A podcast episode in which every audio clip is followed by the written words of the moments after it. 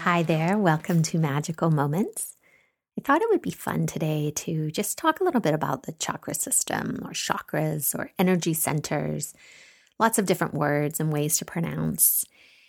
And some of you might be very, very familiar with the chakras and other people not so much. And then a lot of us falling somewhere in the middle.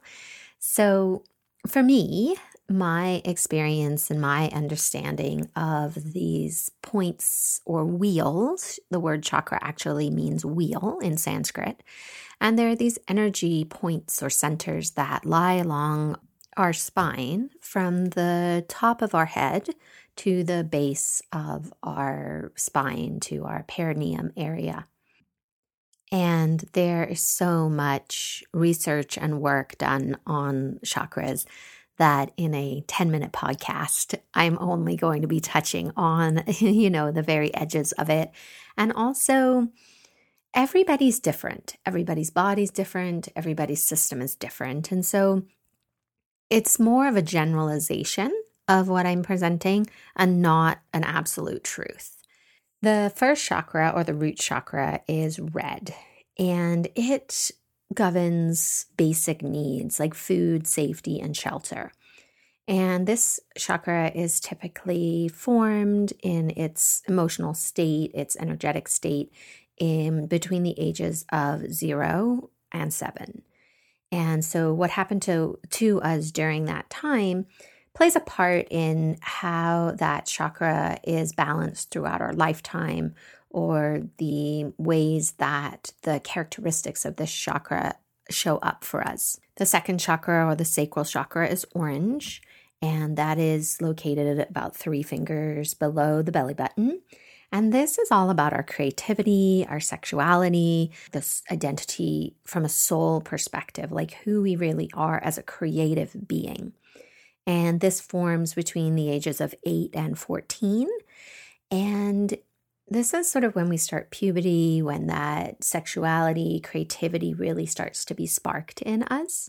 Then moving to the third uh, chakra, the solar plexus, about three fingertips above the belly button. And this chakra really is about our ego and our identity that we connect to, like the roles we play and the way we show up in the world, who we believe we are outside of a divine being. It's too connected to the power we have over our lives and in the world, and not power in the sense of like money and greed, but more power of our inner authority, like how and who am I showing up as, and am I in my body, am I in my power, or am I just kind of being led or wishy-washy? So that ability to really hold our identity inside of us and not be led in different directions by the world. And this chakra forms between the ages of fifteen and twenty-one. So there's really sort of years when teenagers are pushing away from their parents and we're going off to college or out into the world and getting our first job. It really is about that. Like, who are we as a human in the world? And the fourth chakra is the heart chakra, right in the center of the chest, and that is green. And this is all about how we love, how we love ourselves, how we love each other, how we love our planet. It's about compassion and trust. This comes with the years twenty-two to twenty-eight. So typically in this time, we are really stepping into the world and we're learning, how do we love ourselves in the world? Who are we in the world? And typically our first big romance that isn't sort of our high school, college love, but that bigger, I'm a little bit older now and I'm really falling in love. And that's because this heart chakra is really being created, finding its place inside you. Then we move on to the throat chakra, the fifth chakra, and this is at the throat, um, and it's connected to the thyroid. It's a big part of finding our voice in the world. Like now that we are sort of anchored into our life, some of us are married, we've already had these big life experiences happen to us. Um, this one is the age twenty-nine to thirty-five.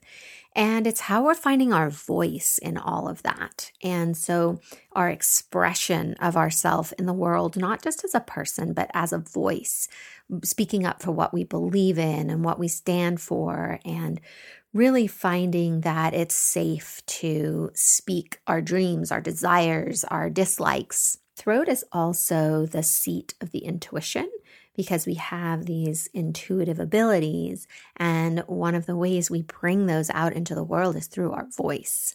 So that is connected to the intuition, as is the third eye, which is the sixth chakra.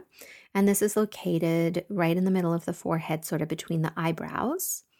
And this is really about our extra senses, our extra vision, the part of us that can see things that aren't, that we're not taught to see just through our basic day-to-day, and really being connected in with our intuition, with those gifts, with more spiritual energy, things like that. And this is the age thirty-six to forty-two. And a lot of people during this time really start to have awakenings. They've lived enough life where they start to question, what is it about? Like, w- there's got to be more. What is happening? And so this starts to spark that intuition, that third eye to begin opening.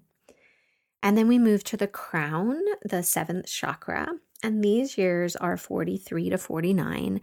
And the crown chakra is right on top of your head, basically the crown of your head. And it's really connected to your spiritual evolution, your spiritual journey, being an energetic being, not just a physical being.